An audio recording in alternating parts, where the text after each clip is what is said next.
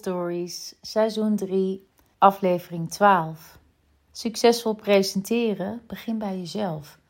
En in deze aflevering wil ik het met je gaan hebben over de belemmerende overtuigingen die ons kunnen tegenhouden in onze blik naar onszelf, onze blik naar de buitenwereld, onze blik naar de inhoud die we willen overbrengen, onze blik naar de gehele situatie waarin wij dienen te spreken in het openbaar en 100% achter onze eigen woorden willen staan. Een heel groot deel van spreken in het openbaar gaat over overtuigen of informeren of inspireren. En dat kun je natuurlijk alleen als je beweegt vanuit jouw eigen visie en waarden. Het kan heel goed zijn dat jij een hele duidelijke visie hebt van waar je heen wilt, of over de wereld, of over een bepaald thema. Maar dat zodra er een, een tweede persoon bij komt, jij opeens gaat twijfelen aan jouw visie. Deze ander of anderen kunnen jou opeens beïnvloeden. Terwijl toen je alleen was, het allemaal prima ging en jij heel duidelijk voor ogen had wat je wilde zeggen. Wat gebeurt er op dat moment met jou?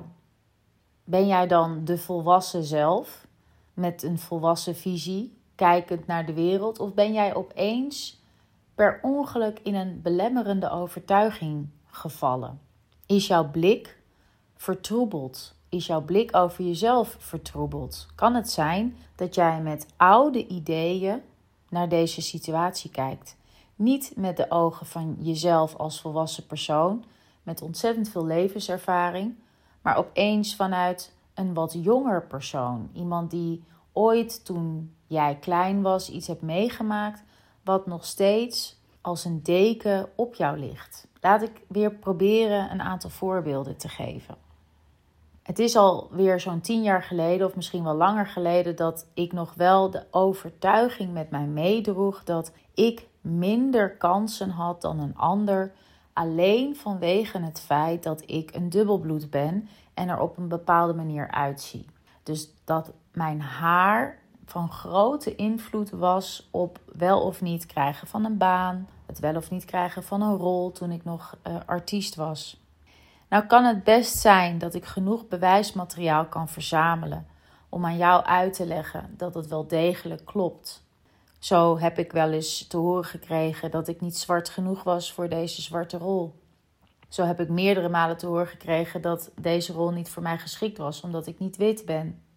Zo is er ook heel vaak aan mij gevraagd of mijn haar echt is. Of mag ik even aan je haar zitten? Maar is dat dan echt de reden waarom ik een bepaalde baan of een bepaalde rol niet heb gekregen? Dat kun je met NLP heel goed oplossen. Je kunt dus herleiden of het bewijs wat jij kunt verzamelen, of dat wel kloppend is. En welke hulpbron mij had kunnen helpen om deze overtuiging, die nu nog belemmerend was, om te buigen naar een helpende. In mijn geval eigenaarschap en zelfvertrouwen. Dat zou mij heel erg hebben geholpen om, ondanks dat iemand mij misschien af zou wijzen om mijn haar voor een specifieke rol, ik mij dan niet mijn pad zou laten afnemen. Want misschien kon ik wel een andere rol spelen in een andere musical of een andere baan die beter bij mij paste. Dus de overtuiging die mij tegenhield om dan nog een vervolgsollicitatie te doen of nog een vervolgauditie, die belemmerende overtuiging kon ik misschien ombuigen naar iets helpends en kijken of ik een baan kon vinden die beter bij mij paste. Heb jij misschien ook zo'n belemmerende overtuiging? Bijvoorbeeld, ik word niet gehoord. Mensen begrijpen me niet. Bij mij gaat het altijd moeilijk. Bij anderen gaat het veel makkelijker. Niemand zit op mij te wachten. Niemand zit op mijn mening te wachten. Ik ben niet slim genoeg. En ga dan nu eens herleiden waar deze overtuiging vandaan komt. Dus welke bewijzen jij allemaal hebt. En ga dan eens kijken of die bewijzen, of dat misschien wel bewijzen zijn die zijn verjaard. Want als je terugkijkt naar de afgelopen paar jaar, is het je dan nog steeds overkomen? En als dat dan wel zo is, welke hulpbron zou jou dan helpen om van deze belemmerende overtuiging een helpende te maken? Bijvoorbeeld, een klant van mij vertelde onlangs dat ze niet serieus genomen wordt omdat zij nieuwe kennis heeft en de meester oude kennis wil gebruiken. Dus zij voelde zich met haar nieuwe kennis niet op haar plaats, niet gewenst.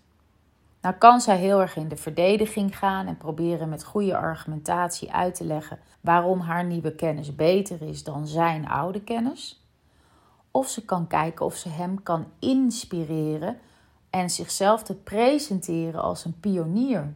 En het niet alleen tegen hem op te nemen, maar het samen te doen. Dus hem is mee te nemen in haar wereld en te kijken of ze kunnen samenwerken. Dus de hele mindset en de hele benadering is een hele positieve ten opzichte van die ik wil mijn nieuwe kennis aan jou opdringen. Want dan kan ze natuurlijk alleen maar weerstand ervaren. Belemmerende overtuigingen kunnen ons ontzettend belemmeren in onze presentaties. En deze reeks met zeven afleveringen over presenteren gaat het dus veelal over die belemmeringen. Want we kunnen allemaal praten. De een beter dan de ander, maar we hebben allemaal een verhaal. En we hebben allemaal wel een visie over bepaalde dingen.